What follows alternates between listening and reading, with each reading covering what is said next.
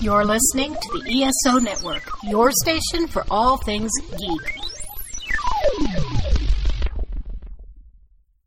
Hello. Please let me see your ticket stubs for the double edged double bill. This week, animal attacks are a phenomena in the Congo.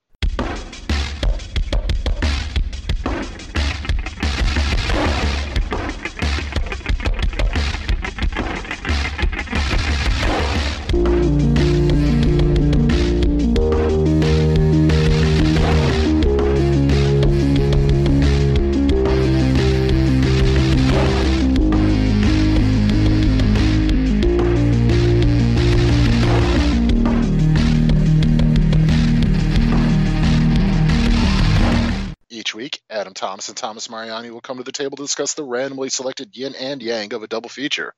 Then, both will have to pick a number between 1 and 10 in order to seal their fates for the next episode. One will have two good movies, the other two bad ones. Let the chaos begin. I am Adam Thomas, and I want to remind you to get your pets spayed or neutered. And I'm Thomas Mariani, and I am here to discuss some great phenomena. Do do do do do.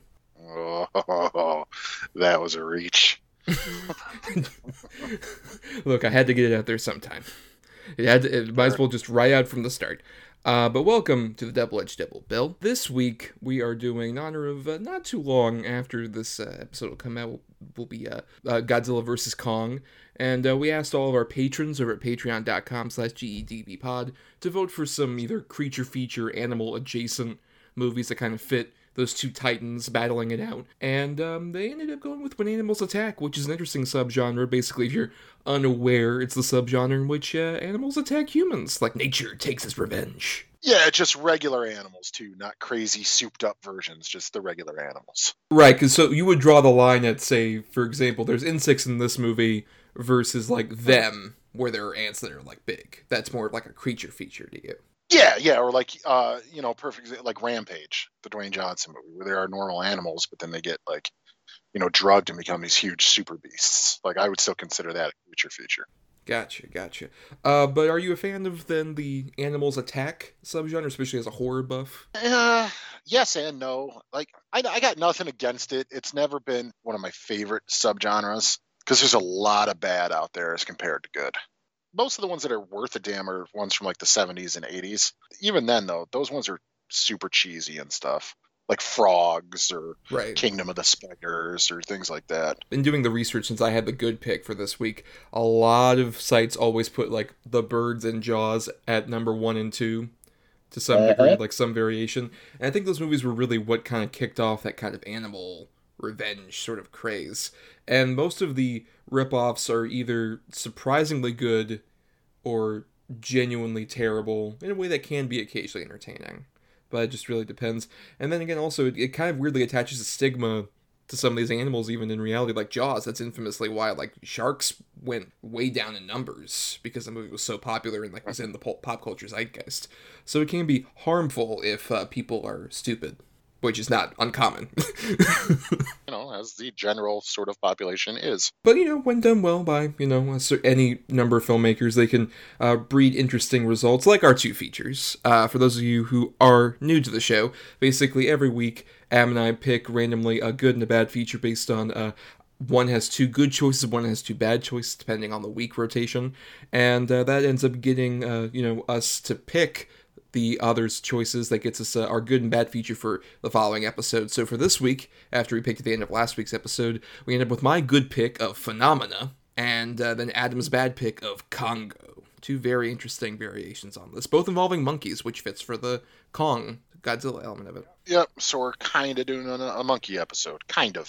Right, which was a choice uh, for patrons at one point as well. and we So- got dog movies. Yeah, we Yes. got dog instead of monkey. So we're not going to do another monkey movie episode, at least for a very long time. Right.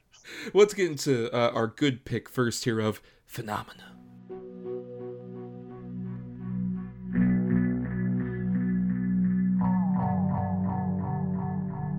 The wind, yes. It comes from the Alps. When it blows, there are those who say it causes madness.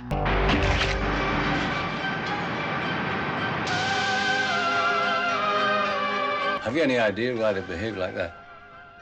It's probably because of me. I guess they sense the mood I'm in. See? It's perfectly normal for insects to be slightly telepathic. Yeah, it's normal for insects. But am I normal?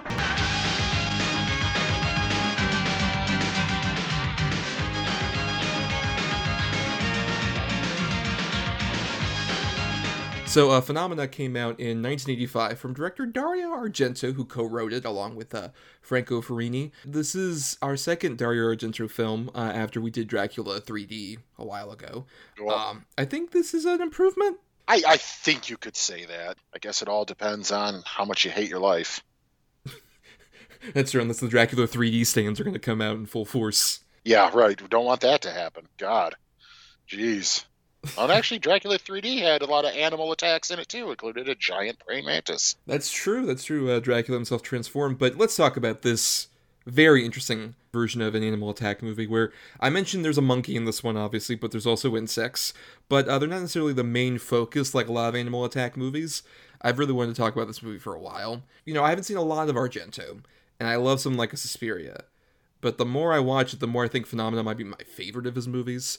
If you're unaware out there, because this one might be a bit more obscure than like a Suspiria, uh, Phenomena is the story of a young woman, Jennifer, played by Jennifer Connelly, who um, is at this all-girls school that she's been uh, trotted off to, uh, where in the middle of this like sort of remote village, uh, she ends up uh, kind of encountering a, this killer that's roaming around and killing these young girls. And then also there's a former crime scene investigator played by Donald Pleasence who has a helper monkey that assists him, this chimpanzee. And uh, as the movie rolls along, we get more and more of the mystery uh, unfolding uh, as it does, and uh, some horrible violent kills and stuff. And I just think this movie's uh, phenomenal. Wink. Wink, wink, wink, wink. Um, but no, I love this movie. I think this movie is like a weird nightmare dream vision that um, I just can't praise enough. It has this weird ethereal quality that I don't think is like in a lot of other movies. Like there's plenty of other Italian horror movies that kind of try to recreate what Dario Argento kind of does with a, with a Suspiria. Phenomena is one of the few that really manages to kind of like recapture that while doing something completely different. I just love it so much. But Adam, I know you're even more of an Italian horror buff than I am, and uh, do you like Phenomena? As far as being an Italian horror buff, I say that, and I've seen a lot of them. I think I'm more of an Argento buff than subgenre as a whole. Because other than Dracula 3D and maybe like Mother of Tears, I want to say was the last one he did of the Mother's trilogy. Uh, I, I just pretty much eat up anything the guy does. I, I mean, Suspiria's probably my all-time favorite horror movie of all time, if not one of my favorite films of all time. And you know, coming into this one, I hadn't seen it in a while. I have seen it several times, but it had been at least probably man, maybe 10 years since I've seen it. So I was a little worried and a little bit apprehensive. Like, is this going to hold up? It's a really odd choice for our subject. Young Jennifer Connelly acting is real sort of hit and miss in certain things. But no, this is a perfect. This is this is a five out of five, 10 out of 10, 100 out of 100, whatever you want to call it. I, I, I think this movie hits on every level it was going for, and then on levels it didn't even know it was trying to do. This whole movie is like this ethereal dream sequence of a movie where you almost can't believe that anything you're seeing isn't sort of a fevered vision of the main character when she's sleeping or if it's just not some drug induced hallucination or whatever you it could be even the even the ending with the reveal of the you know the the child and you're like is how the fuck what is this? Is this real? The whole movie sort of has that playful tone to it. Not playful in a way where it's you know for kids but playful where it's like uh, what do you think? You think this is real? Oh look at this wacky shit. Here's a fucking badass iron maiden song. Like you know it's just it's fucking it's a nutty nutty movie but it's it's one of the finest examples of not only italian horror cinema but italian cinema and also dario argento's work. Yeah, it, it's so interesting because especially with like the whole Italian dub thing, there's clear examples where it's like, oh, you have Jennifer Connelly and Donald Pleasence who speak English naturally, obviously, and then you have just random, you know, actors that would are clearly Italian dubbed over. Like especially the sequence where she first arrives at the girls' school and she meets her roommate, and the roommate is very clearly dubbed. like Oh, so it's, it's, yeah, so overdubbed. it's, it's weird. Right, and it's especially weird where there's a whole sequence where she admits, like, "Oh, hey Jennifer, um, you have that poster of that famous actor I love. Are you his lover?" One, she's like 15. Two, she's like, "Oh no, he's my dad." Oh, sorry, tee. like, wait, this is already Yeah, weird. Weird to start. She delivers this exposition about Jennifer, like, "Oh, your mom lived here, and then you and your then then her and your, your dad just uh, separated, right, and all that other stuff." And she's like, "My mom left us. It was a really upsetting time." And I remember on Christmas Day when she called my dad and said that she was leaving, and I got so many presents, but it still haunts me to this day. You know, I'm so glad you're here, Jennifer. Like, what? What? What's Yeah, right. happening? Right. I know. I know. It's fucking crazy. That's actually what happened to Dario Argento. Um, right. It's it's very autobiographical about like his actual life with like his mom. so it's very personal for him in a weird way. So they, in a way, it feels sort of shoehorned in. But at the same time, like I wouldn't change it. I wouldn't change it, the dubbing in this movie either. Like I said, it adds to that flavor that this movie has. Everybody's mouth movement is a step behind of what the actual words are, or a step forward in certain times. It makes you feel unease, but it, I quickly forget that it's dubbed. I mean, obviously, you don't ever forget that it's dubbed, but I quickly don't care that it's dubbed after like I don't know five minutes. Well, it makes It her does. feel even more like an outsider, which I really like. Yeah. Honestly, the more I've really watched it, it works especially where it's just like she dumps all of this stuff. She is completely ignored about her problems. She, no one really pays attention to her, and even when they do, it's like to mock her. Especially in another really upsetting sequence that feels like once again a nightmare of like you being confronted by everybody in school with this weird thing like we worship you we worship you leading to her using her insect telekinesis powers i didn't mention that by the way in the synopsis because how yeah. could i there's so much because it makes no fucking sense, dude. and they don't even they really don't even try to give you a reason behind it. Like her whole thing is just I've always liked insects. They like me. Okay. Cool. That's basically it. You know, and another thing too, you brought him over already, but Donald Pleasence, this might be one of his most subdued performances ever. yes even though he's doing a very over the top irish accent at times Oh, absolutely. You know, I've seen the bugs. They, you know, they gestate the sarcophagus maggot. No, it takes eight weeks. Hey, hey, hey! oh, please, watch where you're going, Blarney. Oh, boy. You're like, wait, what? What the fuck? Like, it's it's really ridiculous. Still, he's not crazy manic Donald Pleasence like you kind of get used to because of like you know Loomis and Halloween or even some of his other work. He, he's quite good in this movie. Right it's right before like the halloweens four through all that where he would go full on craziness like you're talking about as opposed to here. There's a bit of a mixture of like subdued and just kind of silly but at the same time you are weirdly endeared to him and how he's trying to help jennifer connelly out the only person who would really listen to her. Um, it's also interesting given he's a sort of bald guy in a wheelchair. He's helping out this this young girl who has this sort of like uh, superpower to some extent. It's basically an x-men movie. Oh God, I mean, I really ESO Network, proud home of geeks. proud of geek culture. Hey, uh, personally, the Jim Lee run was my favorite X Men run. No, anyways, Look, look, Um, if you really think about it, I think the chimpanzee is really beast. yeah, basically, he's like a mix between Beast and uh, Jennifer Connelly. Well, controlling insects, it's almost like our uh, Jubilee set in a character. And we've lost all the the ESO listeners that we had before. Yeah, well, whatever. but you know, I'm fucking around. It is a stretch for our topic, this film, but it does fit, and it fits maj- basically because of the insects. I would kind of disagree in that I think the main reason it fits is because of the monkey, who we haven't mentioned a lot about. But I would argue, end? no, not just the at the end? end. Throughout the whole story, I would argue like the, the monkey has a subplot. The monkey has a genuine subplot about seeking vengeance that I think honestly makes it the best use of like a monkey in a film. That motherfucker definitely attacks at the end. But it's not just that. She ends up like r- I really feel empathy for that monkey. Is like I see her connection to Donald Pleasence, and then as the film goes along, like when the attack scene happens, when he gets stabbed by the killer, that monkey's genuinely trying to like destroy that fucking door to get in. And then when she like gets on top of Donald Pleasence's body, looks genuinely sad, and it's like roaming around, finds that fucking blade, and it's just like you know what, I'm gonna seek my vengeance. Or even when she's on top of the car. Yeah, she becomes John Wick. That's right. You know what? It's like if John Wick, if Keanu Reeves died and that dog just fucked up people. Yep. I'm kind of thinking I'm back. Um, it's no, I mean, yeah, I, I definitely agree with you. That's what makes this movie so fucking crazy. You know, you've seen it done in shitty horror movies before. Like, I got if, big example I can think of is like Hills Have Eyes 2, where the one dog remembers the f- shit from the first one and then carries out an attack. Yeah, you genuinely feel like there's an arc to this fucking chimp in this movie. Like it has a whole character arc. It goes through a grieving, mourning, and then vengeful process.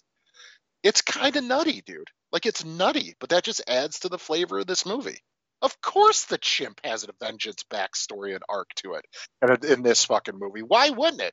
I mean, it just makes total sense. Which is also really interesting, even with the monkey. Given there's a meta element of the monkey's attack in that on the set, that monkey literally bit off Jennifer Connelly's finger, and she had to reattach like- that shit.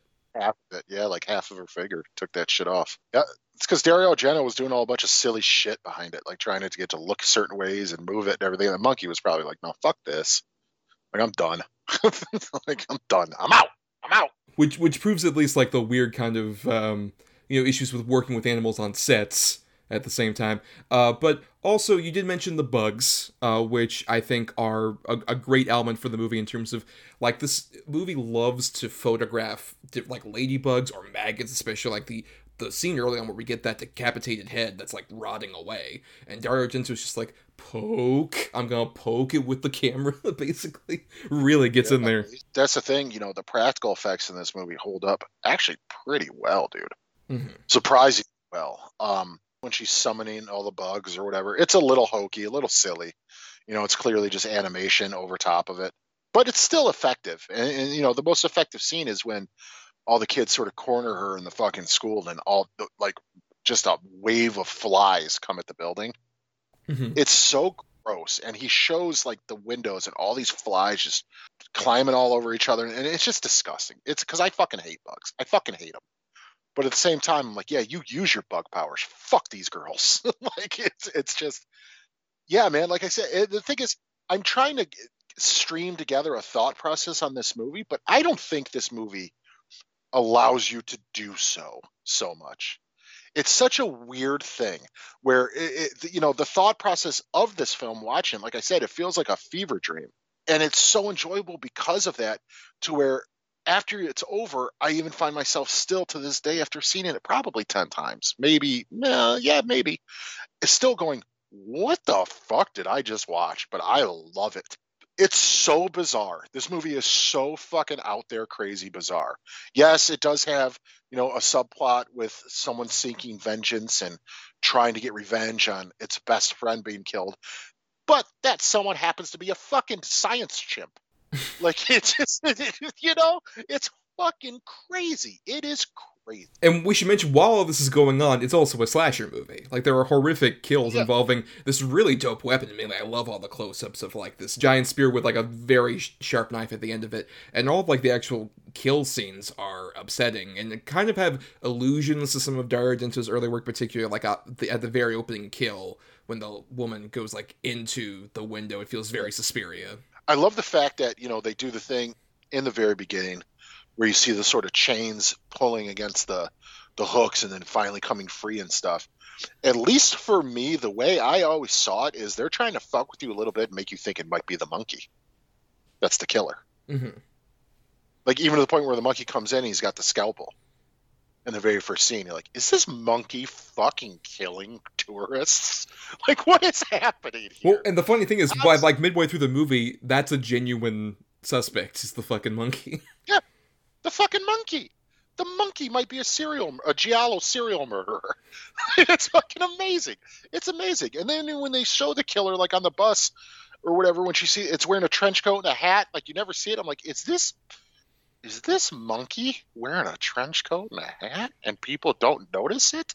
Like it's just so silly. It, it could be I- the I just- monkey. It could be like the French tourist boys. It could be three kids standing on top of each other. Um,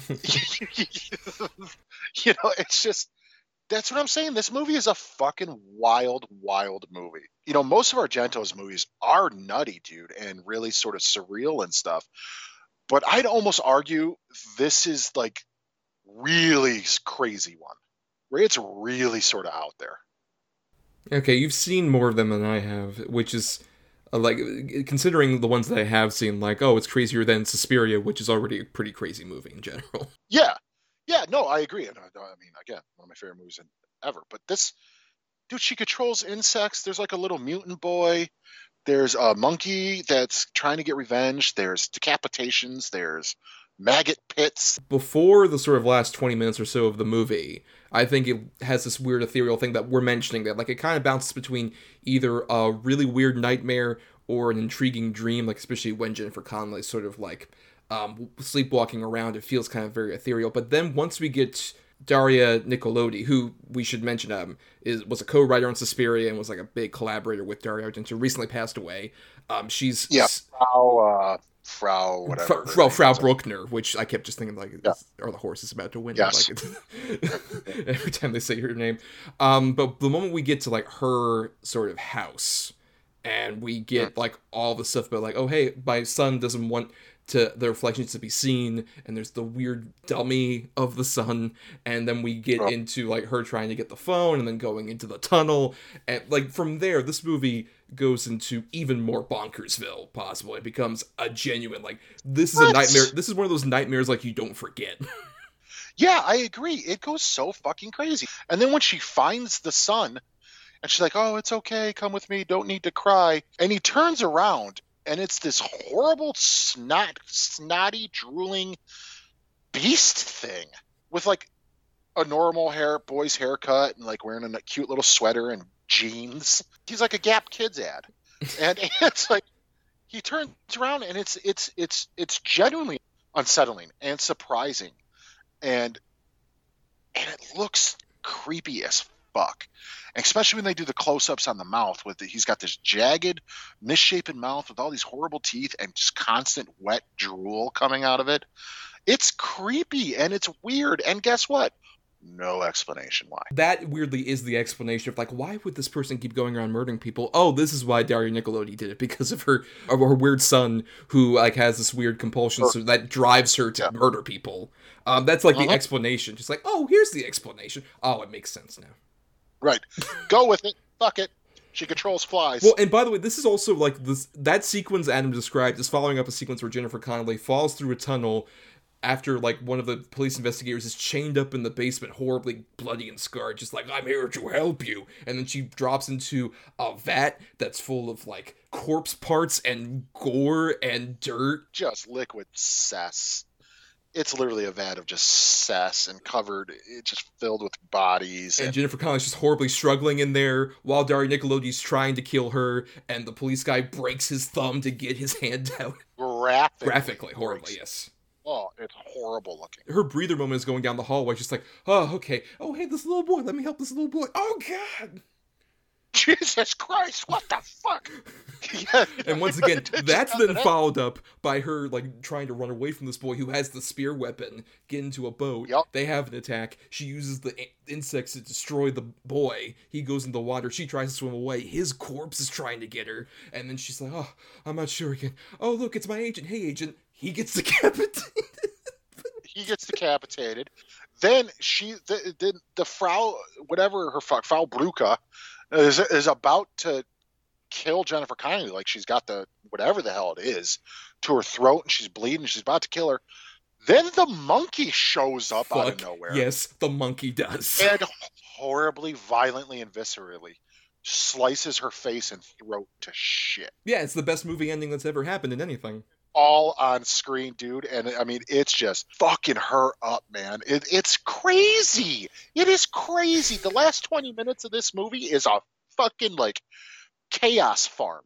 Like, what is happening here? How how do we get from these weird like sleepwalking dream sequences and and the girls bullying her at school and sort of her having nightmares and her on a bus with a fly trying to track down a corpse and not necessarily slow but a very methodical pace to 20 minutes of just carnage and chaos. it at least like peppers in some carnage and chaos in between those sequences. That's what I kind of like about the movie is that it mixes up, like I said, the ethereal dream-like stuff with these like horrible nightmare sequences, or even just we, we mentioned some of like the like there's an Iron Maiden song on the soundtrack. There's a weird moment where a Motorhead song is used. Keep in mind.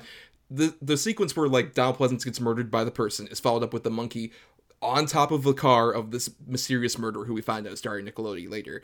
But he's like on the car and tries to like get at him and then is flung off the car. No music. Then cut to Donald Pleasence's body taken out to the Motorhead song. One of the most bizarre soundtrack drops I've ever seen. Well, even the dream sequence where it's got this fucking hardcore, like, whatever it's called, like "By the Blade" or whatever by Iron Maiden. It's a fucking, it's a banger. Like, it's it's so cheesy and stupid, but it's exactly what Iron Maiden is.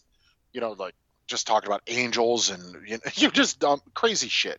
It's to a dream sequence. The first time you hear it of a girl running away from the killer that you don't see. Then she gets inside a building, and it's about a minute of her just like slowly trying to find a place to hide behind boxes and nothing really going on. And yet it's still got this fucking hardcore metal song playing over it. And you're like what is the choice here? Like do we were we just like we're gonna play this whole song in its entirety no matter what? Yeah. and that's kind of what it feels like and it's awesome for it it feels like there are certain moments that feel like music videos, but they fit perfectly into the movie at the same time. Like that's that's the Sure. interesting thing. Um, and then there's even also we should credit uh, Goblin who did the score for Suspiria also Oh, does the yeah. score here, and it's dope. I think I might like the score a bit more than uh, most of the Oh. other like like maybe more than Dawn of the Dead, maybe not as much as Suspiria. I'll say, no it's not it's not as good as Suspiria but this it's not but that main theme is a fucking banger though.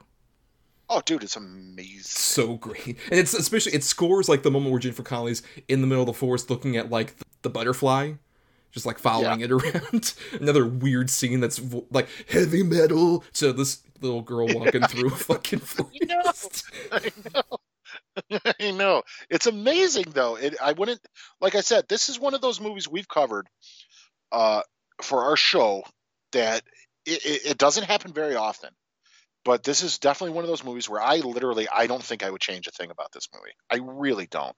Because I think if you change anything about the movie, it's going to lose a ton of its impact. Even one, you know, even a score change, even an acting change, even changing the dubbing, anything, I think it's going to take away from the movie. It's interesting because I did actually watch the a big thing. Some of you might know this movie under a different title because when it came to the states, it was cut down severely and retailed as Creepers. And I actually watched Yeah. the Creepers cut right before we did the show here. And I will say it still has like a lot of the fun that we're talking about, but maybe it's because I've seen the other version so much that it feels like it's just sort of lacking because it's mostly just cutting about 30 seconds out of like a lot of scenes. That totals up to about like 30 minutes getting cut out. But at the same time Yeah. some of that stuff feels like the biggest sequence that's probably gone is the bit where she's like on the ekg or whatever like when they're trying to give her that treatment and she sees the weird flashes. That's the big scene that's missing. And i feel like that adds a lot to her character and it's a bummer that that's gone I saw it as Creepers 1st Mhm. When I first saw it, I, I had a uh, uncle who was really into these movies, and he would let me, he like show them to me and stuff. Like he, I don't think necessarily he was an Argento fan, but he liked weird, obscure sort of horror movies. Like he was definitely one of those guys who would go into the video store and pick pick something based on the you know the case, the cover art alone. And I remember thinking it was dumb. Uh, also, I was young, but still, for be a young person to watch this movie and think it's dumb, then that says something because this movie should have scared the shit out of me as a child. Then I saw it probably two to three years later as phenomena, like the actual cut. Like my uncle got found a laserdisc version of it, and uh, dude, I fucking it's it. A, it scared me. The pacing is so much better in this cut, and and it's just it's so unnerving and creepy and weird. The Creepers tries to make it just sort of a run of the mill shitty 80s horror movie and and it's not that at all. This is not that at all. Yeah, I, I would definitely agree that I think it works a lot better because like it also cuts out just a lot of like the ethereal pacing stuff that makes this Mhm. cemented as a dream weird movie. I think that's what makes it just sort of work as well as it does.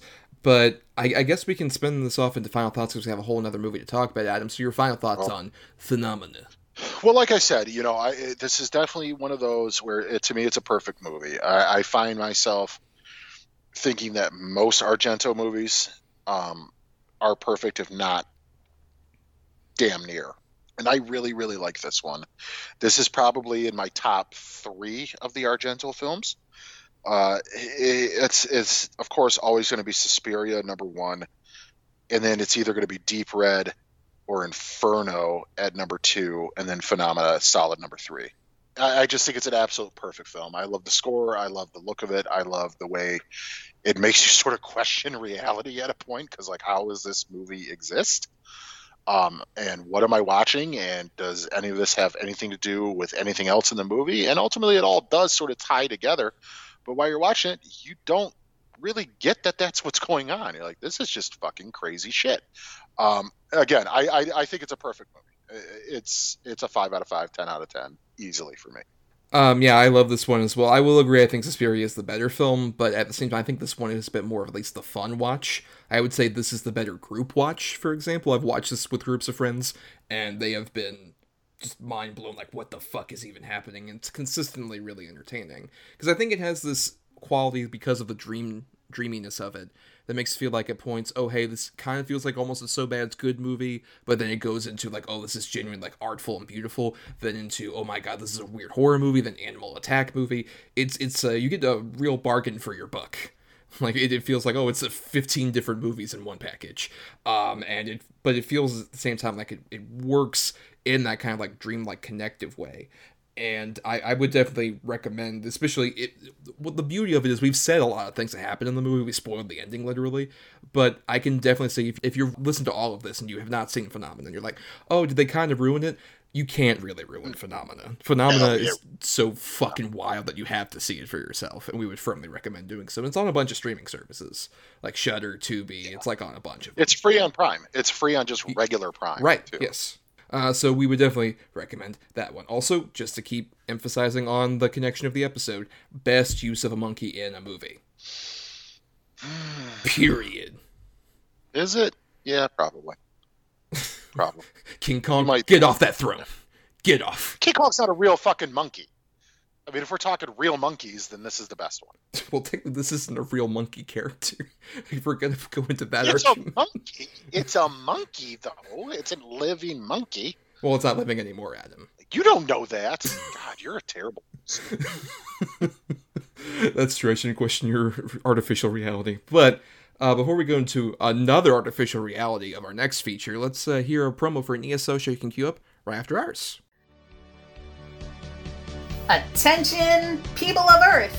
Looking for a way to kill half an hour every week? Try the Flopcast. It's a silly podcast about cartoons, music, comics, movies, obscure pop culture from the 70s and 80s, and chickens. Eh, join us! Bring coffee. We're on the ESO network, and we're at flopcast.net. And let's get into our next feature Congo. Dr. Ross, we've got satellite from the Congo. What was that? Its treasures have never been found. Its mysteries never revealed. People dead, a gray gorilla. No such thing as a gray gorilla. Because there are still places on Earth that man may never survive. We are watching you. From the best-selling author of Jurassic Park, Congo, rated PG-13, starts Friday, June 9th at theaters everywhere. So Congo came out June 9th, 1995, uh, directed by Frank Marshall, who is um, an interesting director and kind of fits the weird cast and crew of this film. Um, where Frank Marshall is a guy who has produced who produced a lot of like the big Spielberg movies of the 80s and 90s. Um, going back to Raiders, and also to tie into our last episode, uh, he worked with Peter Bogdanovich a lot, and he was like a location manager on Last Picture Show. Um, he, before this, he had directed Arachnophobia, which is another sort of creature feature movie. Um, he hasn't directed that many movies, um, but it's weird. He just directed the that Bee Gees documentary that recently came out. That I've heard a lot of mm. acclaim for, actually. This is based on a Michael Crichton novel, though not written by him. He had originally tried to write a version of the story, and he wanted to have Sean Connery play the character that ended up being played by Ernie Hudson. Uh, but he really balked at the idea of not being able to have a real chimp play the main monkey character. That was his big sticking point. Um, and so John Patrick Shanley wrote it, who is a guy we've talked about before, who wrote "We're Back a Dinosaur Story," um, and Joe made Joe versus the Volcano, but also like won an Oscar for Moonstruck, was nominated for Doubt. Uh, just directed that weird Irish movie starring Christopher Walken, where he did a really bad Irish accent. Oh Oh fucking hell! Yeah. Okay. so that's that's already like those are the people behind the scenes. Um, and this trying to get this ape named Amy uh, who's able to talk with this like voice assisted uh, glove thing back into the Congo. And along the way, um, the researcher and some other people get roped into the discovery of a lost civilization that has like a bunch of ancient apes, but also diamonds. It's a crazy, crazy movie. Um, but uh, Adam, this was your bad pick, so um, well, uh, go ahead and uh, divulge a bit. Why'd you pick this one as the bad one? Uh, because I hate it. No, that's not true. I don't. I don't hate it. I used to really, really hate it. Uh, now as I've gotten older and I've seen it a couple more times, I, I, I sort of appreciate the campiness and zaniness to it. Like there's so many dumb decisions that are made in this movie, but I can't fucking stand Dylan Walsh. He is so just a bland, vapid thing for me. Like it's just he he's there. I guess it could have been anybody else. It would have been better. You can tell watching just like oh they really wanted like a Tim Robbins or somebody like talented as opposed to a hundred, a hundred. He's he's he's the big wink link. Uh, I agree, especially with a huge cast that like is includes Laura Linney, Ernie Hudson, Joe Don Baker, Tim Curry, the Joe Pantoliano, Delroy Lindo, John Hawkes, Bruce Campbell at the very beginning. It's insane. I mean, it's, it's on and on and on and on. Frank Karen. I mean, it just doesn't end. James Karen. Uh, James Karen, whatever. You know what, man? Take it easy, all right? No, yeah, James um, Karen. Uh, Adewale Akinnuoye-Agbaje, who many would recognize from like uh, as Killer Croc or Mr. Eko from Lost, also shows up in a brief part. So many people who either were famous at the time or would go on to have big careers are in this movie. Dude, Homeboy in the Underworld movies, the one who wrote it. Right, the, the guy uh, the, Kevin. Kevin right? Grevioux, yeah. Yes. He shows up as one of the one of the military guys. Yes. I mean, it's a huge cast. I don't like Joe Don Baker as a bad guy. I got to be honest. It just doesn't work for me. I kind of love um, I kind of love this movie. Honestly, that's what I was gonna say. Um, I I think I agree. It's a very dumb movie, but it's a movie that I think embraces the dumb reality that's it's engaging with in a very fast-paced way. Despite being like it's about an hour, fifty minutes, it does not feel that length to me. It goes by at such a breeze because there's always something going on. Just once again, this is another movie kind of like phenomena where just things are being introduced that are crazy right off the bat with like, oh hey, within the first five minutes, like uh, Bruce Campbell is like, hey Laura Linney, my ex fiance, I love you so much. Oh no, our signal got cut while I'm in the Congo. Let me find you out. Oh look, there's an eye while I'm trying to eat a Hershey bar. the movie starts that way and doesn't really let up. I can make a, a functioning laser rifle using diamonds. I mean, it's fucking nutty. However, MVP Tim Curry. Yes, T- Tim Curry, who who plays like some sort of vague Eastern European guy. He's supposed to be Romanian, and and, and uh, I don't think that's accurate. well, after I find the lost city of Z, I will catch moose and squirrel. You're right. Basically, I mean that's pretty accurate. That that's exactly what his accent is. There's so many, so much wacky shit in this movie. Like these, the ape with the, you know, oh, I, she's allowed to have one martini. No, what? Amy, Amy the gorilla, sir. You respect her name. She's not real. You're not real, man. Well, I'm glad you found it out for yourself. Pulls off mask. I am Amy the gorilla. Hate you, Adam. Adam, hate you. they really improved that te- that power glove technology, so I've been able to talk this oh, week for 150 so... episodes. Yeah, you're doing really well, Amy. um, ugly girl, Adam. Ugly girl. tickle, Amy. Tickle. but no, it, it's you know. But even that being said, where it is, you know, obviously a, a, an actor in a suit as Amy and even the other apes that show up and stuff, they still kind of look pretty good. Like it yeah. still kind of holds up. Credit to it's uh, Stan Winston who did this, who mainly did this because at this time Rick Baker was the big guy for apes because he'd done like Gorillas in the Mist and Greystoke, and he was like, I want to do my gorilla suits. And I agree, they look really great. I do agree with some of his grievances about especially the apes at the end, not because they don't look cool, yes. but because they're lit terribly in this uh-huh. weird soundstage that just looks like this doesn't fit perfectly for these days. But then again, the the charm of especially that ending is just um, and I say charm because uh there's so much carnage. Like how they completely turn a species of ape extinct at the end of that. Oh, they, movie. they they destroy an entire species. Yep, completely. Like they them and the volcano. The volcano helped a lot. Sure, but they also killed at least like fifty of them. like, like they're not fucking around.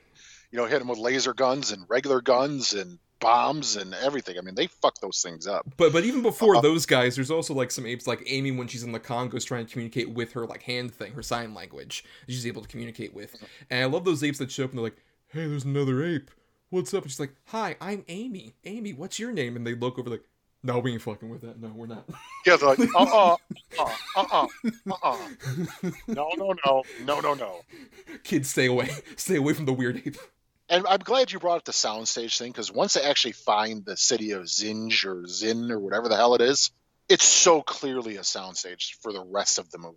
Yeah, it, it looks very sort of poor there. So, even even when they're exploring the Congo, like they really switch between, hey, this is clearly natural location stuff and very bad jungle set, like very often. Yeah.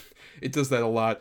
Um, but I think at the same time, despite some of those like clear production things, I'm just so amused by like we haven't even talked about I love Ernie Hudson in this movie so much as this so guy who's like their um, sort of guide, but also he's this great white hunter, as he says, and he has this weird like mid Atlantic accent, like he's fucking Cary Grant, but it's dope.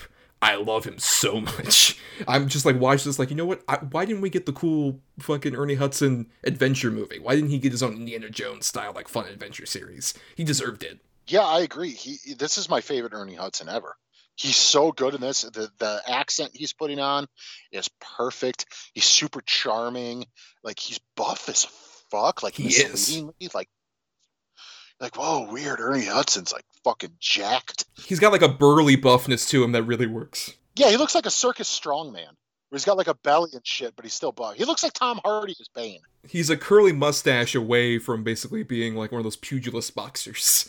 Yeah, kind right, of like, exactly. He has that kind. Of, which, by the way, also I love the look of when there's one point they're on an airplane and the pilot looks has like that kind of curly mustache. He looks oh, like Nigel Thornberry, which is interesting mm-hmm. given Tim Curry's on the plane. oh, that's a good point. Yeah, yeah, I didn't even think of that. yeah, yeah, yeah. You expect Ernie Hudson to be like, I went 12 rounds with John L. Sullivan himself. You're like, what? you know, he got his hands down by his side. And the pilot comes up and says, it was smashing. Yes. Bully! bully! Bully! No, I, I, I do think this is a fun movie. I I don't think it's a good movie. I, I, I don't think I could ever say Congo is a good movie. I do find it very entertaining, though. I've never been big on Laura Linney either, but she's pretty good in this. Like I said, it's just the whole linchpin of the cast basically is Laura Linney and Dylan Walsh and this fucking ape, and the ape is more real than Dylan Walsh. That's very true. I don't disagree. I think Dylan Walsh is just a complete vacuum of charisma that everyone else is trying to work around. And I think most of them do a pretty good job of doing that. Like like you meant, even like Grant Heslov, who was an actor and then became a producer, big partners with George Clooney, won an Academy Award. Um, he's uh, has more energy to him He's a weird, wiry dude. Yeah, well, you know, if anybody's wondering who Grant Heslov is, first thing I remember him from is True Lies with Arnold Schwarzenegger. That is true. He is in True Lies. Yes. Yeah, him and, him and Tom Arnold are Arnold's like right hand guys. Yes you know, and, and, John Hawkes. Right, John Hawkes shows up as a guy from the Bruce Campbell investigation who is like, "Oh, I'm like in a weird dead state," and then he gets up and screams and starts running around.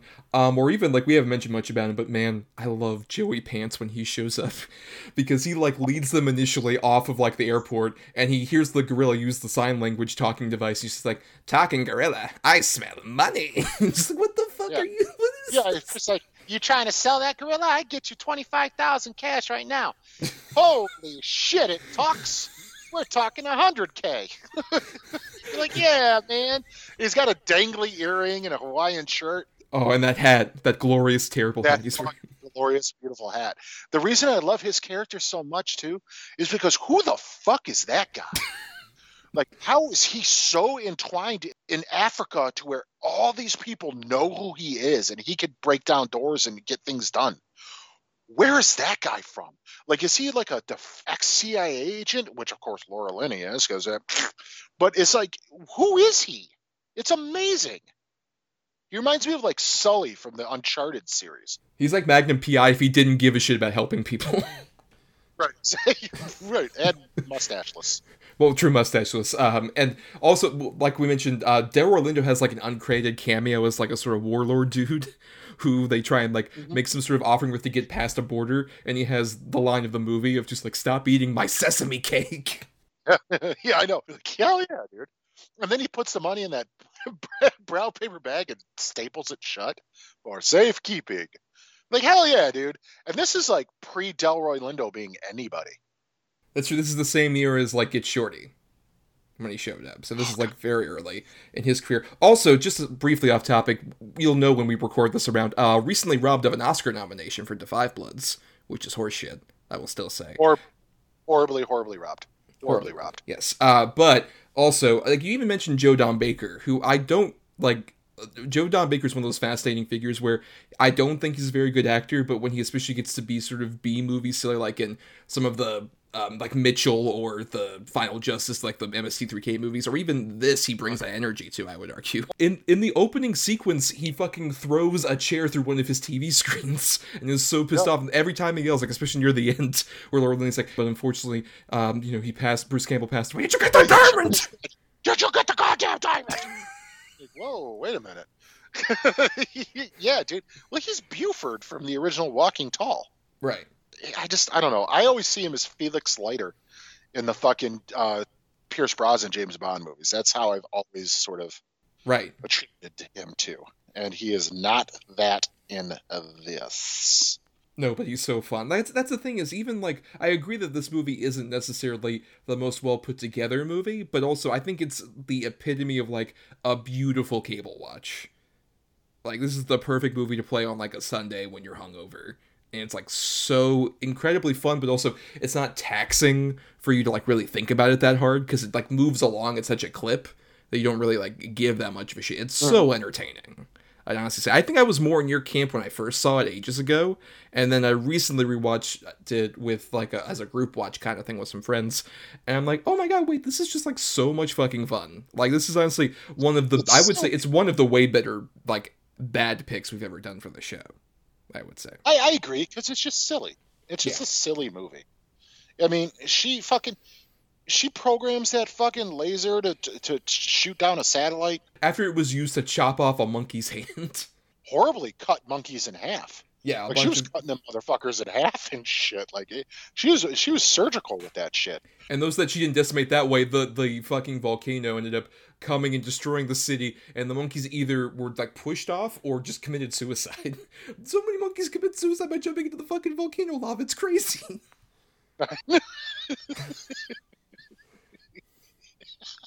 I know. Those monkeys were just done with life. And by the way, beautiful bad CG lava. Like it, it looks straight out of like Aladdin, like the Cave of Wonders bit in Aladdin.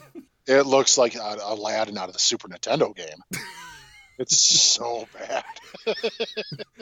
it's so fucking All stupid. this stuff is so entertaining that I don't give a shit about somebody like Dylan Walsh. Like whatever, like he's there. I just, I just can't stand him. I, I know he's just there, but I gotta, you know, somebody with a little bit more even life behind their performance would have made this even more entertaining.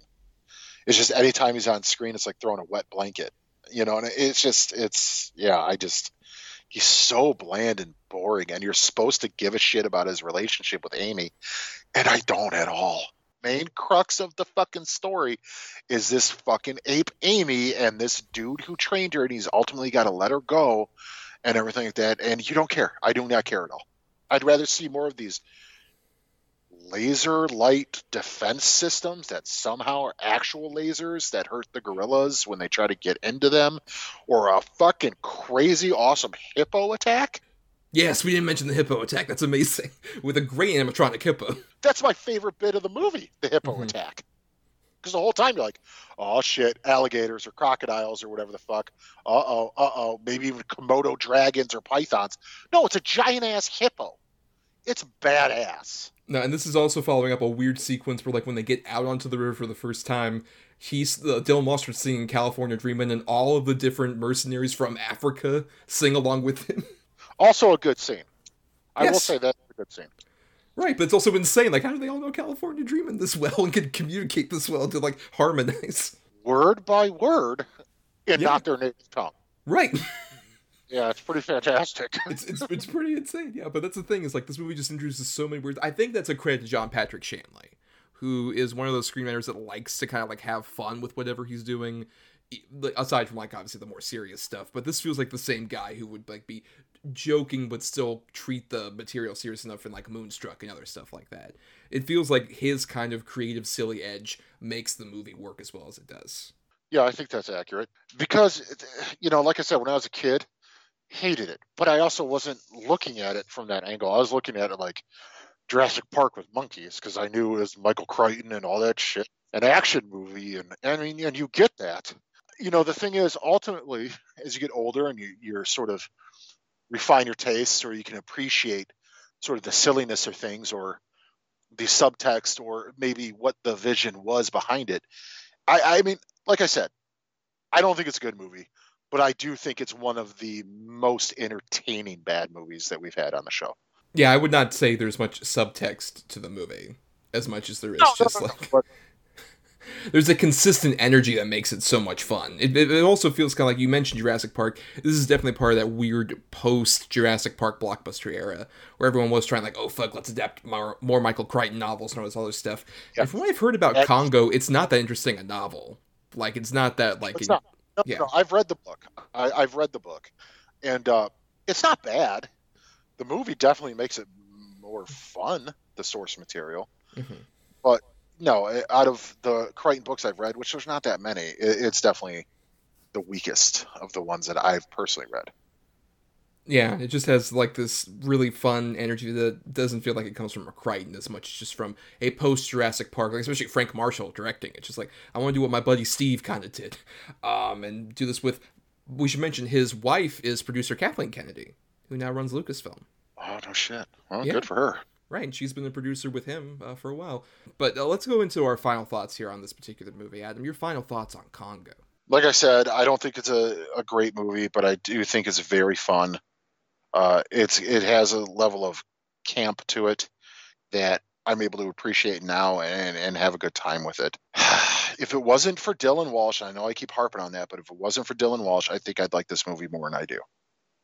Uh, but other than that, I think it's I think it's perfectly fine. I think it's fun. It, it, it's just it is what it is. Yeah, we were apparently definitely robbed of Bruce Campbell originally auditioned for that part, but then was given the smaller part at the beginning. If we had been switched, this movie would be kind of perfect. I I, I 100% agree. you mentioned Bruce Campbell as a fucking monkey scientist. Oh my, dude, just perfect, perfect. You all need to respect my little girl Amy. Listen up. This is Amy. Hey, screwheads! Listen, Even her like weird fucking like glove kind of looks like the thing from Army of Darkness. That glove is so stupid. It's just got random fucking like circuit boards glued to the top of like a uh, an old lady's tendonitis brace. Well, it's the power glove. It's so bad. I just love also that she, Amy wears that around in the Congo constantly. And it's like you wouldn't put that piece of equipment like somewhere.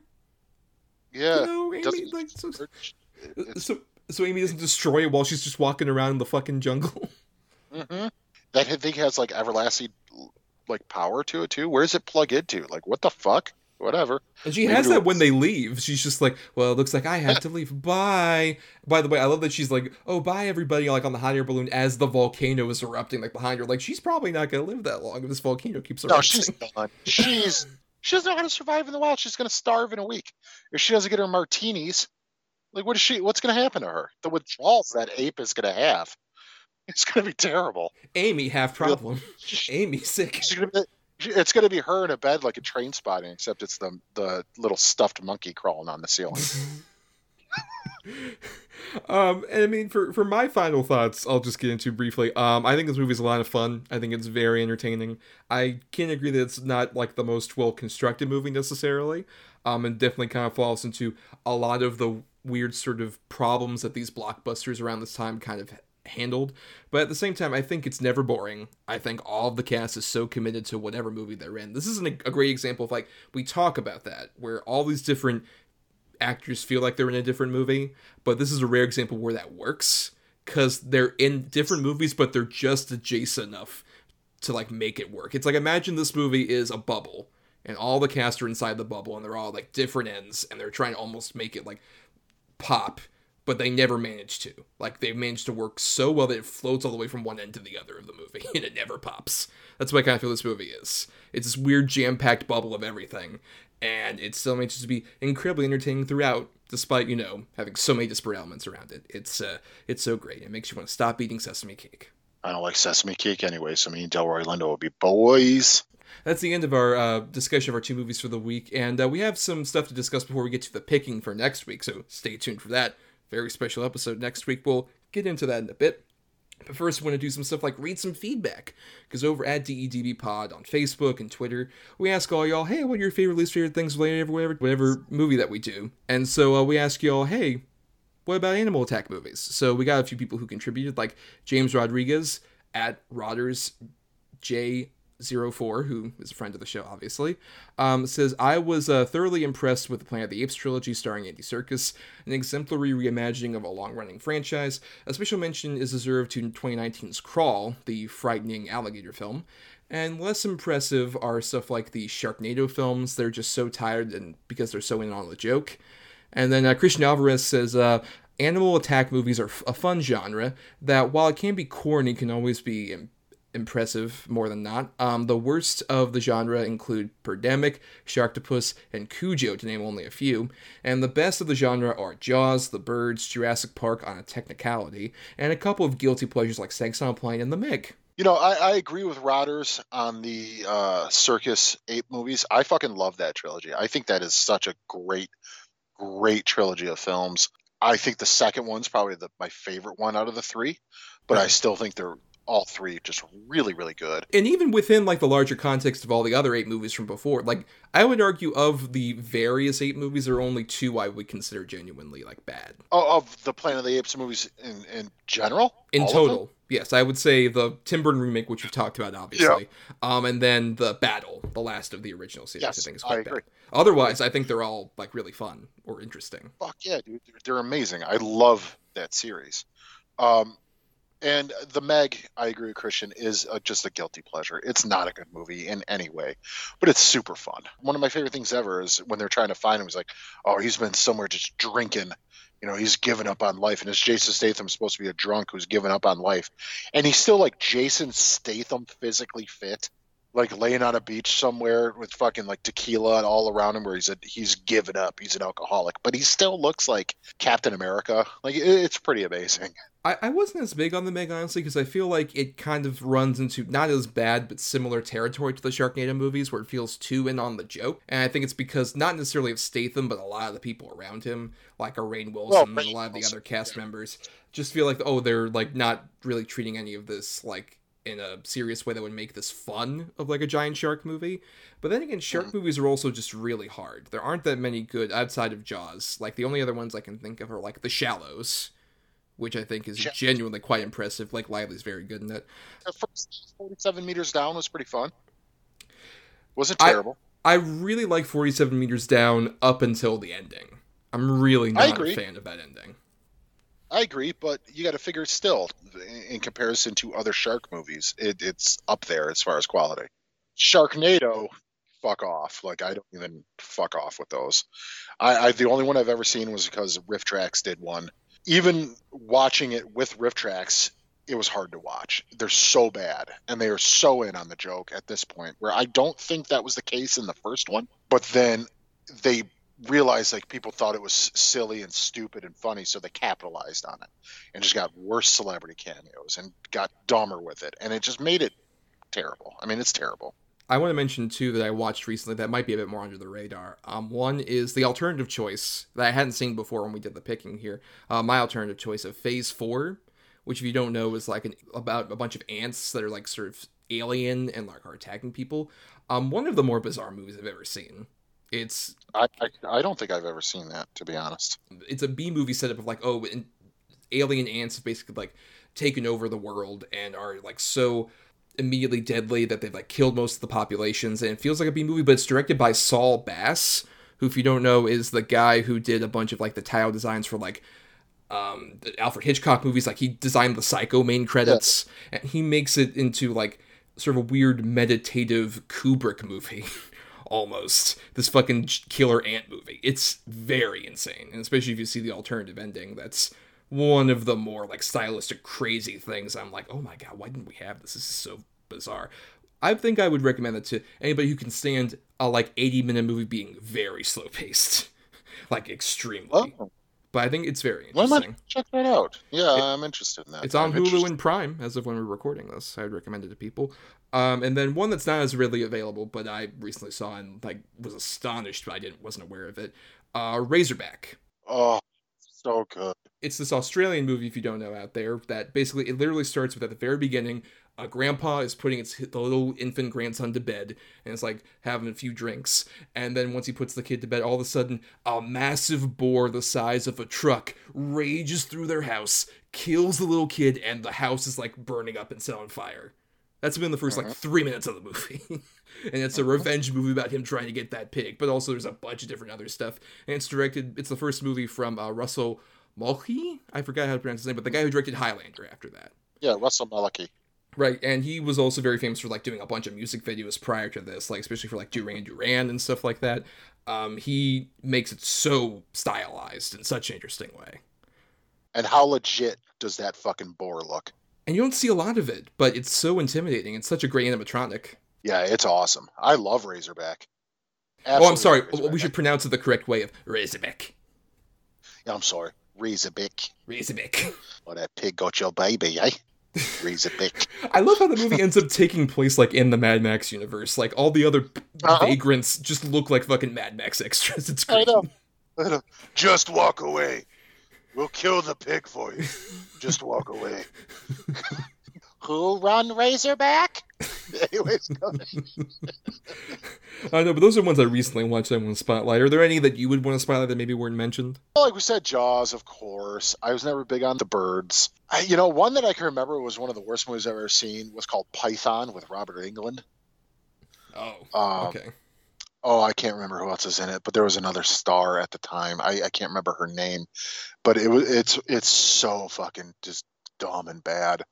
And then obviously the Anaconda movies, all four of them, I think, are pretty bad. The first one's interesting because Jon Voight trying to do a Cajun accent is one of the funniest things I've ever seen in my life. It was also an early like J Lo Ice Cube vehicle. But yeah, you know, like there's bats, there's arachnophobia, night of the lepus. I mean, there's a ton that are out there. Just I never really got into it as a subgenre. If something about little animals, especially the little animal movies like Night of the Lepus or Frogs or something like that, I'm like, dude, I would just stomp on these motherfuckers. Like this isn't intimidating to me. Now, in hindsight, as an adult, we're like, yeah, you could stomp on, you know, maybe 20 of them, but when there's hundreds, what the fuck are you gonna do? But I don't know. It's just never really a subgenre that clicked for me too much. Yeah, one bad one I would want to spotlight just because I think it's mostly a boring movie, and then the last, like the climax of it, is weirdly fun in a bad movie way. Is Prophecy, Oh, with the fuck bear? or as I like to call it, the Salami Bear. Isn't that the one with Armand Assante as an American Indian? I think it is. I, it's been a, a Oh, while. I I might. I mainly remember the bear. Yeah, it's so stupid. What a stupid fucking movie. That's a, that's one that people like finally remember, which I get because it is kind of it's wacky, but it's just it's not good. Yeah. Um. I did also want just to go slightly back to the Meg. I wasn't a big fan of that, but I'm very curious of you know who's supposed to direct the the sequel, right?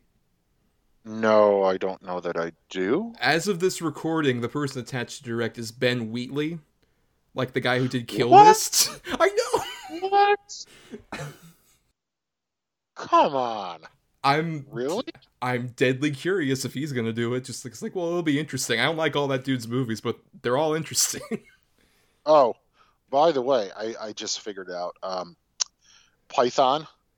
It's Jenny McCarthy, Robert Englund, Wil Wheaton, and Casper Van Dien are sort of the main characters. God, that's like a, that's a cast made in hell.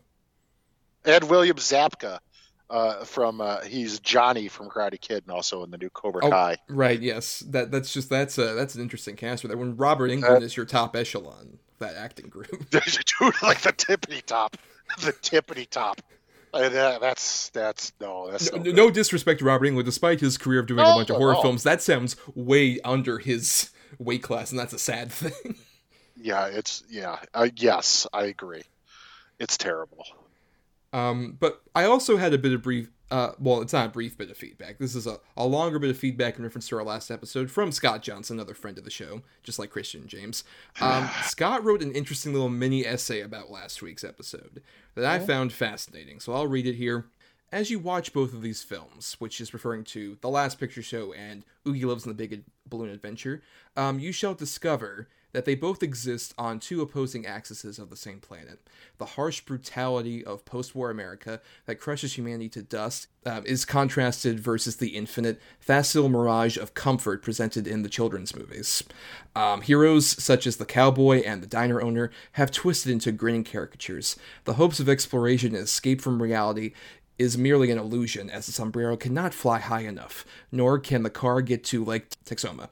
Um, and Cloris Leachman is a linchpin, for the tragedy of, of Ruth Popper comes from a loveless marriage where she feels the anger and contempt that must be suppressed to survive. She spirals and swirls like many circles in the human that is Dottie Rounder. Perhaps the, they are lost souls using the same vessel where life can only be defined by how you survive. These two polar opposites, the white and black wolves of cinema, exist within the same end goal, as we know both films left Adam shaken and verklempt.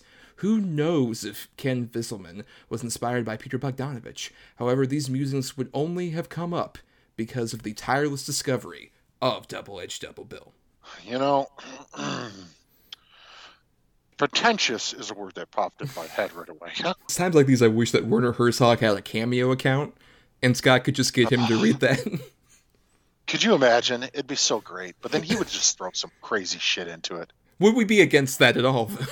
no, God, I, I wish we could do Werner Herzog to do our opening every week. this week on Double Edge Double Bill, the phenomenon of Congo. Like, yeah. Get, leave the child with me. Like, oh, fucking Werner Herzog. No, you know, the thing is, fuck you, Scott. Um, very well written, and and you're right. Those those movies both affected me uh, violently, just on opposite ends of the spectrum. So, you know, hey man, I guess you're right. I don't know. We really want to hear from that. we, we appreciate it, Scott. It's a very interesting little mini essay. Beautifully written. Very true. Um, and we want to thank everybody who submitted feedback, and we also want to thank some other people like Chris Oliver for the intro and outro music used in our show. Listen to more of his music at chrisoliver.bandcamp.com. Thanks to Alex Carter for the art for our show, and thanks to our loyal Patreon supporters at patreon.com slash dedbpod, where for just $1 a month you get to participate in polls and uh, listen to bonus audio podcasts. And uh, around the time that this episode uh, is going to come out, two things. One, either right before this episode drops or after, within the same week, um, you will be hearing us return or kind of introduce. We technically did this a bit before, but do the official introduction of On the Edge of Relevance, which will be our new Patreon bonus show that'll be semi regular, in which uh, Adam and I will cover streaming films that uh, are big hits that are going to be like all the talk of Twitter and stuff. And uh, we'll talk about it over on the Patreon. And the first episode officially we'll be doing of it is on Zack Snyder's Justice League, which we'll be recording soon. I'm very curious because I haven't seen it, but I know you have, Adam. I watched it today and I want to hate it, but I kind of can't. If you want to hear more of that, just that dollar. Um, to hear him and also uh, me expound on whenever I actually watch the thing. It'll be interesting. Uh, but also, this week you'll get to vote for an upcoming topic that we do. And uh, we decide, you know, it's been a while since we've done a sort of year as a topic that wasn't like obviously when we're in the middle of like 2020 or whatever. Uh, not since 1999 have we had done like a past year as a topic. And so you all get to vote for a year from the 1980s we get to cover. And there's two choices. It's either 1984, which featured such interesting films as Purple Rain, Splash, and Nightmare on Elm Street, versus 1987, which had Good Morning Vietnam, Dirty Dancing, and Moonstruck. So all sorts of things we could do. Very interesting different years great, great, great movies on both. Yes. Are you pulling for any specific one, Adam? Nope. I'm actually kind of whatever is uh, chosen. I'm excited for. It's the the first time I'm like I'm good with whatever. I know 1984 is definitely sort of the more popular year, but and we were stressing over 87 in particular being uh, I think a very interesting underrated one. So uh, you all get to choose it though, and like I said, for just one dollar a month, that bonus podcast, that poll, all sorts of other stuff that'll be coming in the near future can be accessible to you. But For absolute free, you can find us here on uh, Twitter and Facebook at DEDB Pod. That's where we put out the feelers about questionnaires and whatever that you all contribute to every week. And also, you can email us feedback, doubleedgedoublebill at gmail.com, all spelled out. And if you do have some other extra cash, why not buy some of our merchandise with our logo on it over at the TeePublic ESO store? You can find all sorts of great, uh, you know, t-shirts, mugs, tote bags, all sorts of things with our logo on it, because we all would like you to give us a bit of a kickback by doing what? Buy our merch. Buy our merch. Yes. Listen to the repetitive little critic Adam. It, it's that that's just good. And you know the thing is, you'd think we'd have just recorded me doing it by now and just piped it in, but you know, every week I gotta do it fresh. God damn it, right? But if it's not old, if it's not old for me, it better not be old for you, motherfuckers. No, that's true. If you're, you're not tired of us already, uh, you can uh, find my own individual stuff over on Twitter, Instagram, and Letterboxd as at Not the Who's Tommy. And also, I do some writing for some places like uh, MarianiThomas.wordpress.com and film-cred.com. I have uh, a current piece, speaking of the King Kong versus Godzilla, I'll have a Godzilla piece coming out there uh, shortly about the embracing the silliness of the character again. Excellent. I am excited to read that. And you can find me on Twitter, Instagram, at Atom or Adam. That's A T O M underscore or underscore Adam.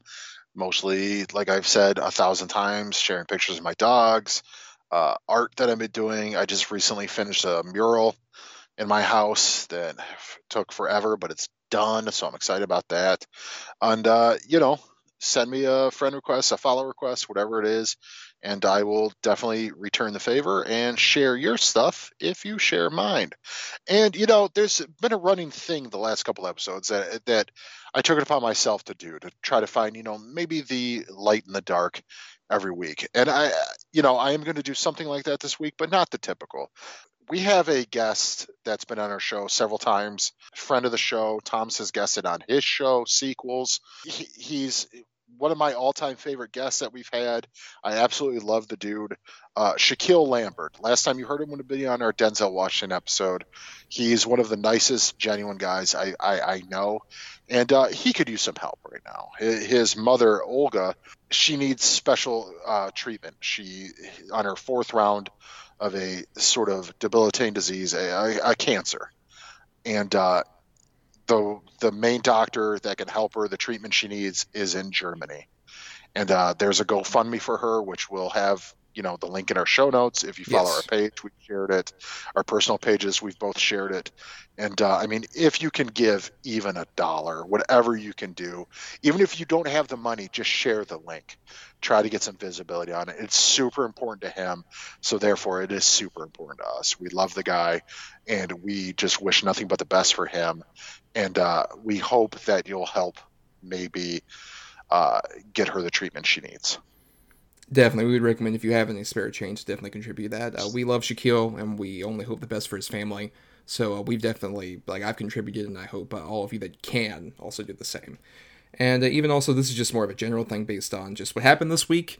Um, I would definitely recommend contributing if you can also to some stopping the hate for Asian American communities out there. Rough, horrible things happened in Atlanta that were genuine hate crimes. Um, and I would definitely recommend trying to help out um, any Asian American community, especially with all this just weird uptick in violence. It's so horrible for those people. I, I would definitely recommend, uh, if you can, being a true ally and actually trying to help out any way you can. I completely agree. I have several um, half Asian family members and things like that. And I've also been close friends with a lot of people in the Asian community uh, throughout my life. And, and it's a disgusting sort of pandemic in its own right that's happening right now. And, and whatever we can do to even just shine a light on it and hopefully stop it or curb it, um, whatever we can do, it, it's, it's necessary um, just in the aspect of being a good human being and being a good person having some empathy for people who might even be like directly in your social circle. Just like empathy for goddamn human beings. That's what they empathy are. Empathy for people, just people. Yes. Just you know, just be empathetic, be good, be nice. That that's all it boils down to. It just boils down to being nice and helpful.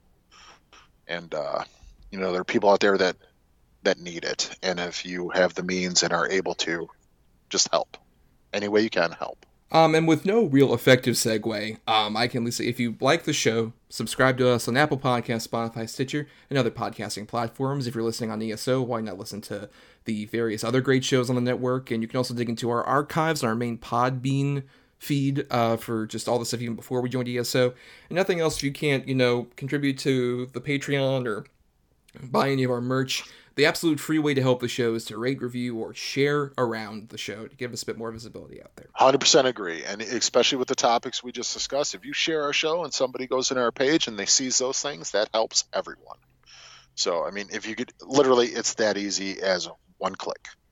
Yes. That's all we ask for. Uh, but now, Adam, it's time to do our picking for next week. And next week is a very uh, special episode. It uh-huh. is our 150th episode. What the fuck? Like that's yes. insane. Like that's insane, Thomas. It's almost been three years. Yeah, I know we're, we're heading up on three years very shortly, and uh, every well, hold on, no, no, no, no, no, no, no. You don't shut this down. you and I have had conversation weekly for three years. There are literally hundreds of hours of us talking. on the internet. I mean, nonstop. It's a milestone. It's a personal milestone for me. It, it, it's it's pretty fantastic. And uh, again, I know I've said it, but hey, man, thanks for bringing me on this. Thanks for thinking of me when you decided to start this, and thanks for putting up with my complete ineptitude when it comes to technology. no problem. No problem. Yeah, thank you for being there most of the time. I appreciate yeah, the 98% of the time that you're there. but now, Adam, uh, every 50 episodes, we like to do something special. Because given the nature of our show, uh, we have like, you know, two good picks, two bad picks. And that means one good pick and one bad pick goes on to be a topic for an episode, but the other two are left in the dust. But uh, yeah. every 50 episodes, we decide to look back in our back catalog, see which ones we haven't done at some point for the show that are left in our spreadsheet. And we decide, let's pick two of our random choices and have them get a bit of redemption, as it were. And uh, this is also something very interesting. In the three years we've been doing this show, the rotation we usually do of like Adam does the good picks, Thomas does the bad picks, or vice versa, that rotation has never changed since the start of the show. We realized. Yep. And so we're like, wow, that's weird. You know what? Time to change it, baby. Time to change it, baby. So uh, we'll be having another uh, scenario where I have the two good picks, you have the two bad picks but that completely throws that rotation to chaos. Yes, it does, and I'm I'm actually kind of all for it. Yes, it's something. It's the one thing I think we haven't changed since the start of the show. really. Yeah. I would say so. But uh, you have the two bad picks. I have the two good picks. I have assigned number between one and ten for both my choices. You've done the same for yours. So uh, for yeah. the redemption of uh, two of my former good picks that were never picked, pick number between one and ten. I'm gonna go straight up number ten. Okay, I'm pretty excited for this, and I think you'll be too because uh, at number nine, I have a movie that I know you're a big fan of, and is also related to another one of your favorite movies. It was my alternative pick for the long delayed sequels episode that we did. It is Blade Runner 2049. Oh, God. Yes. Yes. I just orgasmed. well, at least it's the end of the show. You can clean yourself up in a second. But yeah. um, on I'm the, gonna let it but then on the other side of the plane, over at number three, I had for the alternative from the Wachowskis episode we did last year, Speed Racer, which I genuinely quite love. Yeah, I don't, so I'm good with Blade Runner 2049. I, I, I, figured you'd be happier with that choice.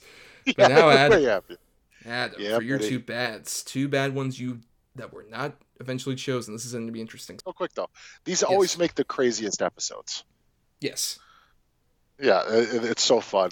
Go ahead, go ahead. I was so excited for either one of my choices to mm, pair up with Blade Runner 2049. You know, I'll, I'll go on the polar opposite end of what you did. I'll go number one. All right, at number two, I had my redemption episode from the kids' family movies. I have Mac and Me. Yeah. Blade Runner 2049 and Me. One of the best movies ever made in recent years, and Blade Runner 2049. yeah, right, exactly. At number at number seven, I had uh, my redemption from the John Carpenter episode. I had Ghosts of Mars. Oh yeah, I'm so glad we got back. me too. Blade Runner 2049 and back at me. Some wacky shit. Oh my god. I'm so excited. Well, that'll be all fun games for next week. Uh, but until then, everybody, it's time to pack it up and oh my god, it's a monkey with a razor blade! Just shoot it. Just shoot it. Shooter! Shooter! Clever girl. Good night. Bye.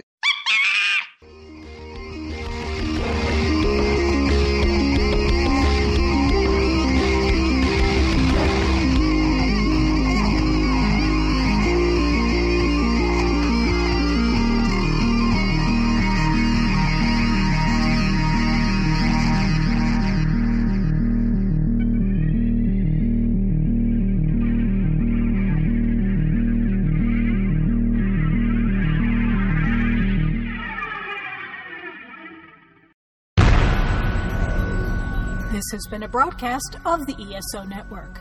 Be part of the crew and help support our shows by donating to our ESO Patreon or by shopping at the TeePublic store, which can all be found at www.esonetwork.com. The ESO Network, your station for all things geek.